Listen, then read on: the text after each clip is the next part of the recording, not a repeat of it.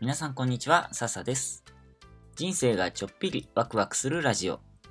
この番組では僕が経験したワクワクするような体験、気持ちが少しだけ楽になる秘訣などをゆるーく語っていきます。時々面白い体験、経験をした人とのワクワクするような対談もしていこうと思っています。今日はどうしたらチャンスに恵まれるの？というテーマでお話ししたいと思います。今日はですね、実は2つの、えっと、国立大学の合同のオンラインゼミに呼んでもらって講演会をしてきました。で、そこの学生さんたちがとっても真剣に僕の話を聞いてくれてすごく嬉しかったんですね。で、僕が今までいろんな経験したこと、悩んだことなんかをその講演会でお話ししたんですけども、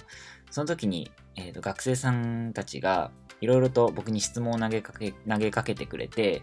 それが自分にとっても自分を振り返って考えるきっかけになったので、あの、すごくいい経験だったなと思っています。それで、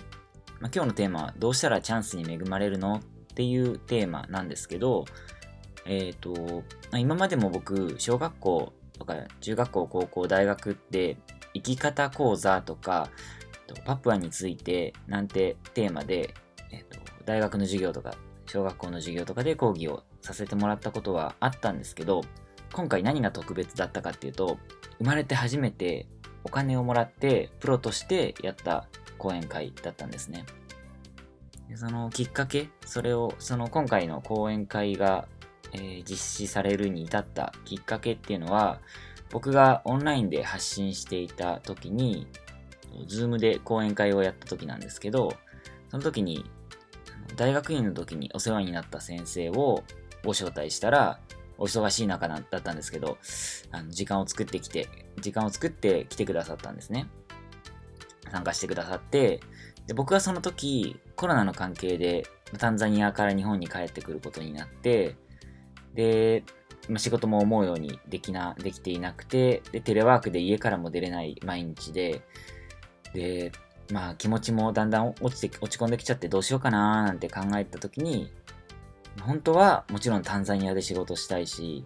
今年の末には世界一周の新婚旅行に出発の予定だったのに、それもできなくなってしまって、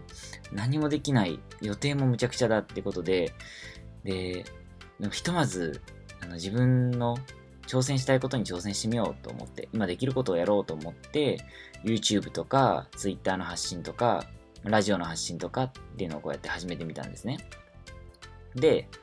えっと、その時に Zoom でパプアニューギニアでの協力隊の経験とか、自分の歩んできた人生のつまずきだったりとかっていうことを発信する機会が何度かあって、で、っていうのは、友人に、えっ、ー、と、青年海外協力隊に参加している方がいて、アフリカに行っていたんですけども、その方も、その友人も帰国を余儀なくされてしまって、で、その人は考えた結果、いろいろな人たちの発信の場を提供するような機会を作ろうって決めたようで、で、で、毎回 Facebook に、えっ、ー、と、人を招待して、で、そこで集まった人たちに、その人たちに向けての講演会を実施するっていうことをやっていて、で、その時に毎回、えっ、ー、と、協力隊に参加したことがある人だとか、その友人と同じように帰国を、途中で帰国で帰国を余儀なくされてしまったボランティアの方たちとか、あとは自分みたいな、あの、協力隊を終えて国際、国際協力の分野でえー、仕事をしている人なんかを呼んでで、その人たちをゲストに招いて、で、対談だとかプレゼンだとかっていう機会を提供するような、そういう活動をされてた方がいて、で、僕もそこに呼んでもらって、で、講演会をやったんですけど、その時に大学院の時の恩師が Facebook で繋がっていた方で、僕に、僕の経験に興味を持ってくれてた方がいて、で、その方も招待したら、ぜひうちの大学でもやってほしいっていうことで、あのー、その方が今度は実施してくれた、えーと、大学の学生さんたち向けのゼミで、あの僕が話す機会を提供してくださって、そんなご縁があって今回やることになりました。で、今日の講演会でも話した内容、この話に通じるところがあるので一部だけ紹介すると、あのその時、えっと、講演では小さな歯車が少しずつ大きな歯車を回せるように噛み合っていくっていう話をしたんですね。で、これどういうことかっていうと、とりあえず僕の場合は発信してみた。で、ズームの講演に挑戦してみた。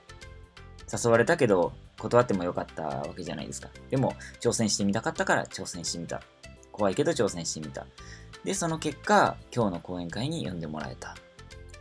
これって歯車が次の歯車を回すような仕組みになってると思うんですよね。あと、例えば、うんと僕大学院生の時に勇気を出して初めて海外に行ってみたら、そこで海外にすごく興味を持って、で、いろんな国に行くきっかけになった。だとか、その結果パプアニューギニアに協力隊で行って、で、その後アフリカに国際協力の仕事で行って、で、今、えーと、パプアに帰って施設を経営するっていう夢まで、夢まで、将来の夢まで持つことができたよ。やってみたら始まって、少しずつ大きな歯車が、とか、が回り始めたとか、回る歯車の数が増えてきたとか、そういうことが起こったんですね。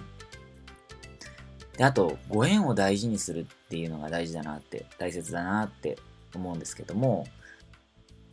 とりあえず、あの、やりたいことに挑戦をして、その世界に飛び込んでみると、そこには、それを好む人たちが集まってるわけじゃないですか。例えば、海外に行ったら、海外好きの日本人と出会う可能性はすごく高くなるわけですし、あと、うん、例えば、こだわりのカフェ、こだわったカフェ、すごいこだわった、ちょっと高いカフェとかに行ったら、あのそこでコーヒーが好きな人とかカフェが好きな人に出会える可能性っていうのは高まるわけじゃないですか。でそれってご縁だなーなんて思ってて、で自分が